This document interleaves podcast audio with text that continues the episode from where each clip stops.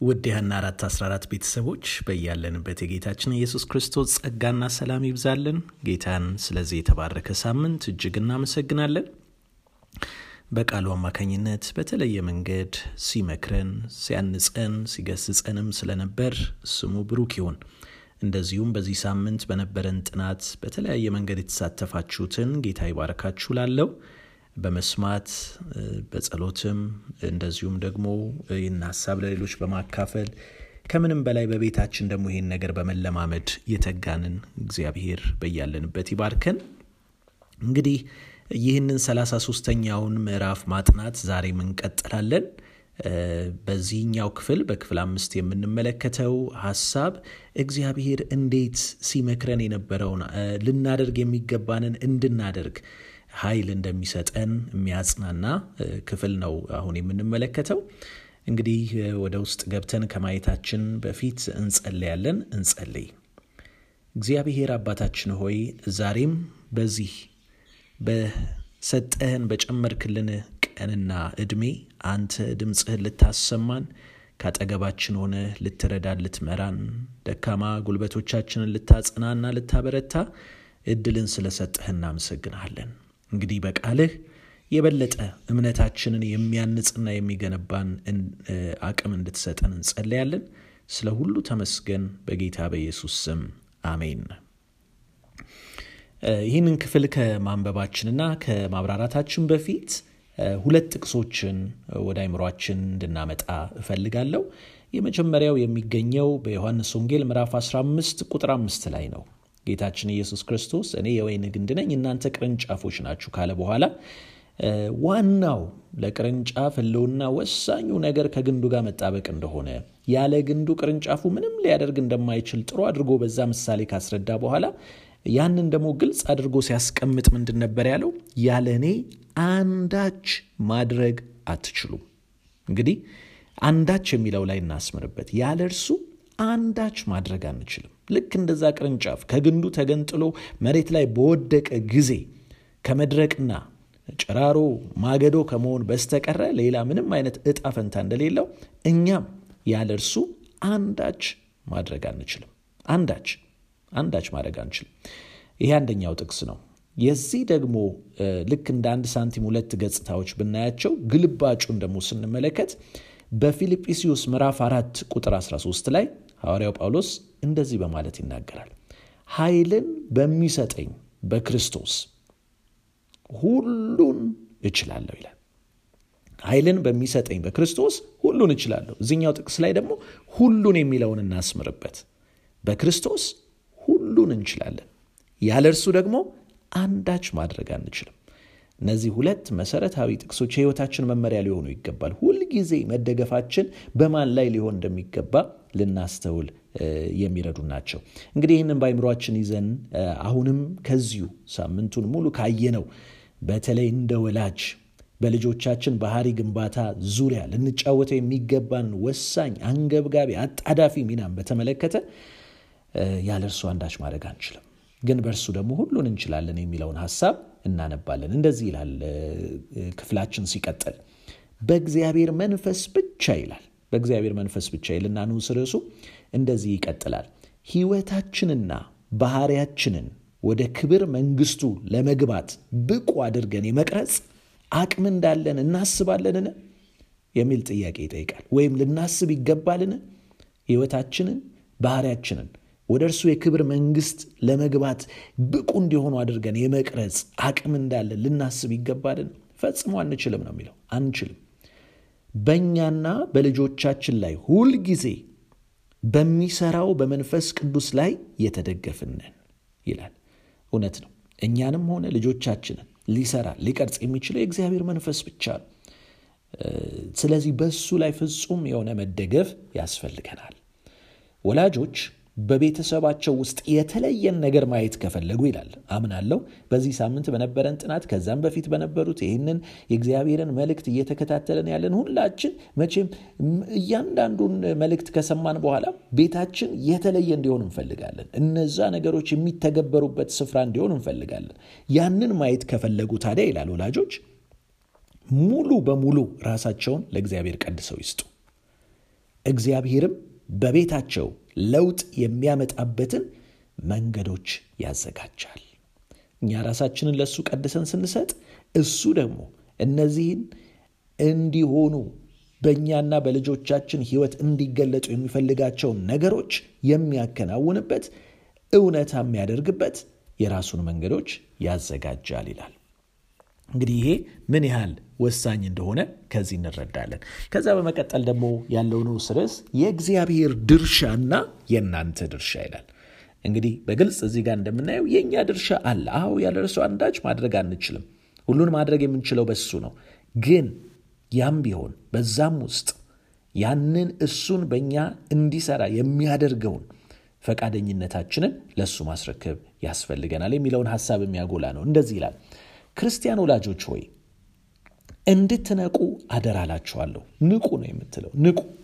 ግዴታችሁን ችላ ካላችሁ፣ ኃላፊነታችሁንም ከዘነጋችሁ፣ እግዚአብሔር ያደርገዋል በማለት ተዘልላችሁ ከተቀመጣችሁ በስተመጨረሻ ታዝናላችሁ። አንዳንድ ጊዜ እምነትን ከአጉል በእንግሊዝኛ presumption ይሉታል ከአጉል ምኞት ጋር እናገናኘዋለን። እንደዛ አይደለም። አዎ እግዚአብሔር ያደርጋል። ያለ እርሱ አንዳች ማድረግ አንችልም። ነገር ግን ይህ ማለት በቃ እኛ ነገሮችን ሁሉ ትተን ልክ እንደዛ ቅርንጫፍ ማለት ነው። እናንተ ቅርንጫፎች እኔ ግንድ ነኝ እንዳለ ያ ቅርንጫፍ ግንዱ ሁሉን ነገር ያደርግልኛል ብሎ ነገር ግን ቅርንጫፉ ራሱን ከግንዱ ገንጥሎ ከሄደ በመጨረሻ ከመድረቅ ወደ ኋላ አይልም። ልክ እንደዛ እኛም ኃላፊነታችንን ማስተዋል ግዴታችንን ችላ ልንል አይገባንም ማለት ነው። ማድረግ የምትችሉትን ሁሉ በታማኝነት ካደረጋችሁ በኋላ ልጆቻችሁን ወደ ክርስቶስ ይዛችሁ ቅረቡ ይላል። ጽኑና ከልብ በሆነ እምነት ስለ እነርሱ የምልጃ ጸሎት አቅርቡ፣ ማልዱ። ጌታም ረዳታችሁ ይሆንላችኋል፣ ጥረቶቻችሁን በፍሬ ይባርካል፣ በእርሱም ጥንካሬ ድልን ትቀዳጃላችሁ ይለናል። እንግዲህ ይህ ነው በእግዚአብሔር ጸጋ ልክ እነ ነህምያ እንዳሉት ጌታ ያከናውንልናል። እግዚአብሔር መከናወንን ይሰጠናል። እኛም ባሪያዎቹ ተነስተን እንሰራለን እንዳሉት በእግዚአብሔር በአምላካችን ታምነን ተደግፈን እምነታችንን በእርምጃ ወደ እሱ እሱ ወደሚለን ሐሳብ በማምራት ልንገልጠው ይገባል። ጌታችን ኢየሱስ ክርስቶስ ፈውስን በሚፈውስበት ጊዜ ይጠይቅ የነበረው አንድ ነገር ነበር። ታምናለህ ወይ ይልና ከዛ በኋላ ትእዛዙን ይሰጣቸዋል። አዎ ካሉ በኋላ በል እንግዲህ የተቀመጥክበትን ተሸክመ ተነሳ፣ ሂድ፣ ራስን ለካህን አሳይ። እነዛ ሁሉ የእምነት እርምጃን የሚጠይቁ ነገሮች ናቸው። እሱ እንደሚረዳቸው እሱ እንዳደረገላቸው ተማምነው እነዛ ለምጻሞች ወደ ካህኑ ባይሄዱ ኖሮ አይፈወሱም ነበር። ምክንያቱም ሲሄዱ ነበር የጸዱት። በልተነስ ባለው ጊዜ ባይነሳ ኖሮ አይፈወስም። ስለዚህ ጌታ የሚሰጠንን ኃይል ወደ ተግባር የምናመጣበትን እንቅስቃሴ የእምነት እንቅስቃሴ ልናደርግ እንደሚያስፈልገን የሚናገር ነው። ለዚህ ነው እንግዲህ ጽኑ በሆነ እና ከልብ በሆነ እምነት ወደ እርሱ ማልዱ፣ ጥረቶቻችሁን በፍሬ ይባርካል የሚለን። ወላጆች እግዚአብሔር እንደሚፈልግባቸው ለልጆቻቸው እንዲህ ያለውን ፍላጎት ሲያሳዩ ጌታ ጸሎታቸውን ይሰማል፣ በጥረቶቻቸውም በኩል ይሰራል። ነገር ግን ለወላጆች የተተወውን ስራ እግዚአብሔር አይሰራውም ይላል። እግዚአብሔር ለእኛ የሰጠን ስራ አለ። በእሱ ኃይል እንደዚሁ ዝም ብለን በቃ በምኞት ልጆችን መልካም ያደርጋል መልካም ያደርጋል ብለን የራሳችንን ሌሎች ነገሮች እያደረግን ያልዘራነውን ልናጭድ አንችልም። ነገር ግን በእግዚአብሔር ጸጋ ተነስተን ቃሉን በመንገር በጸሎት ለልጆቻችን የሚያስፈልገውን ትክክለኛ እግዚአብሔራዊ የሆነ አቅጣጫ ምሪት በመስጠት ዕለት ዕለት በእሱ ጸጋ በምንተጋበት ጊዜ ያንን ጥረት እግዚአብሔር ይባርካል። ስለዚህ የእኛ ድርሻ አለ፣ እንደገና ደግሞ የእሱ ድርሻ አለ። ያንን የእኛ ድርሻ እንድንወጣ የሚያደርገን እርሱ ነው። ነገር ግን እሱን የሙጥኝ ብለን ተጠማጥመን እሱ በሚሰጠን ጸጋ ደግሞ ያንን እንድናደርግ የተመከርንበት ሁኔታ ነው እዚህ ጋ ያለው። የመጨረሻው ሀሳብ ምን ይላል? ፈጣሪ ይረዳችኋል ይላል።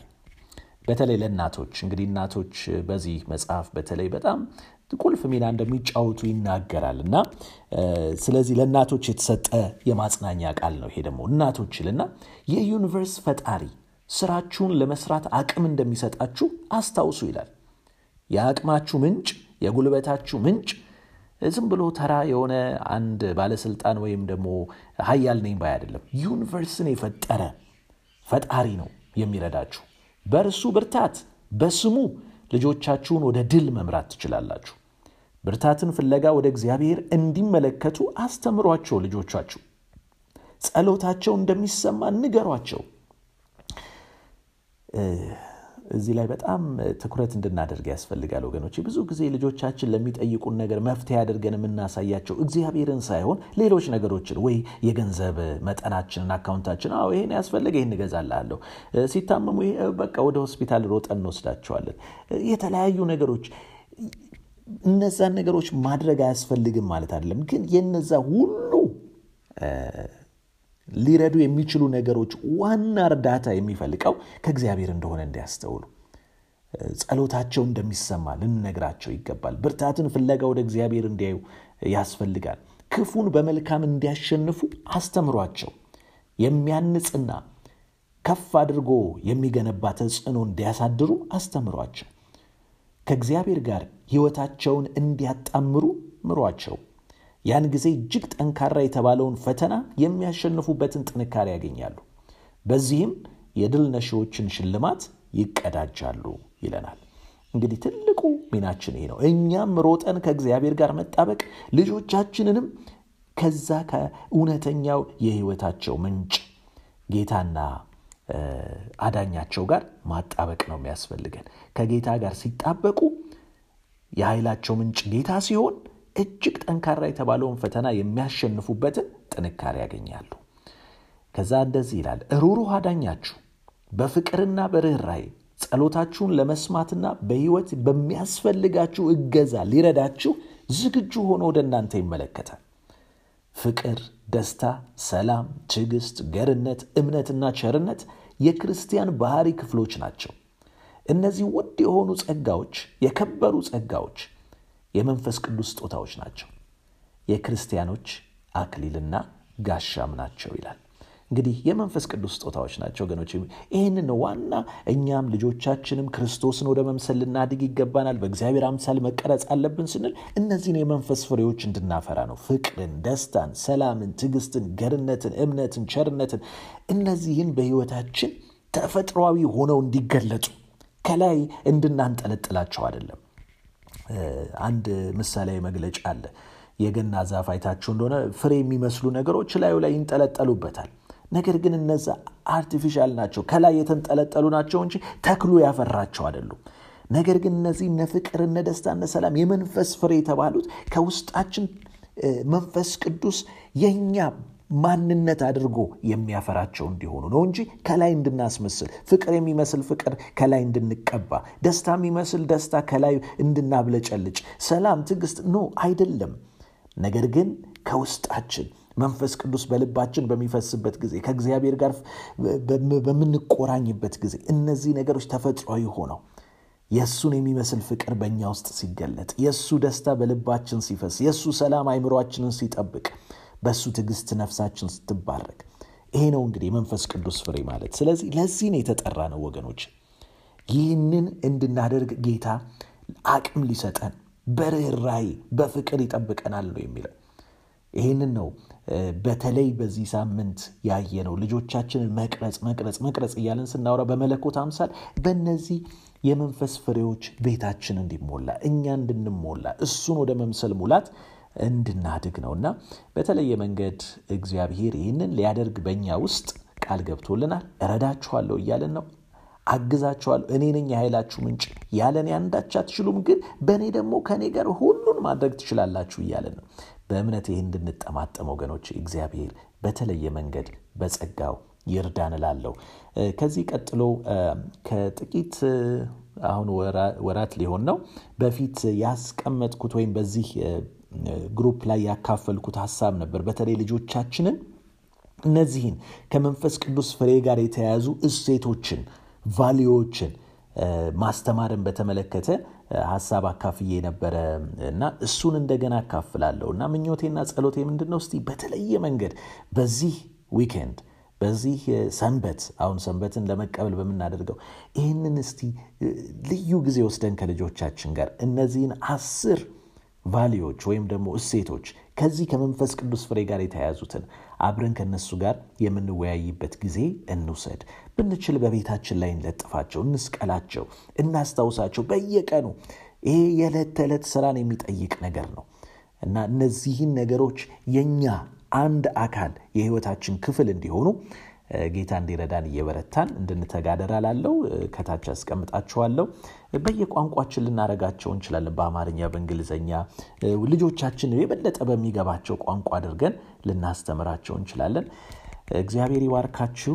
ጸሎት አድርገን እንጨርሳለን። ጌታ ሆይ ስለ ሁሉ እናመሰግንሃለን። ዛሬ ደግሞ አንተ የኃይላችን ምንጭ እንደሆንክ ስላሳሰብከን ተመስገን።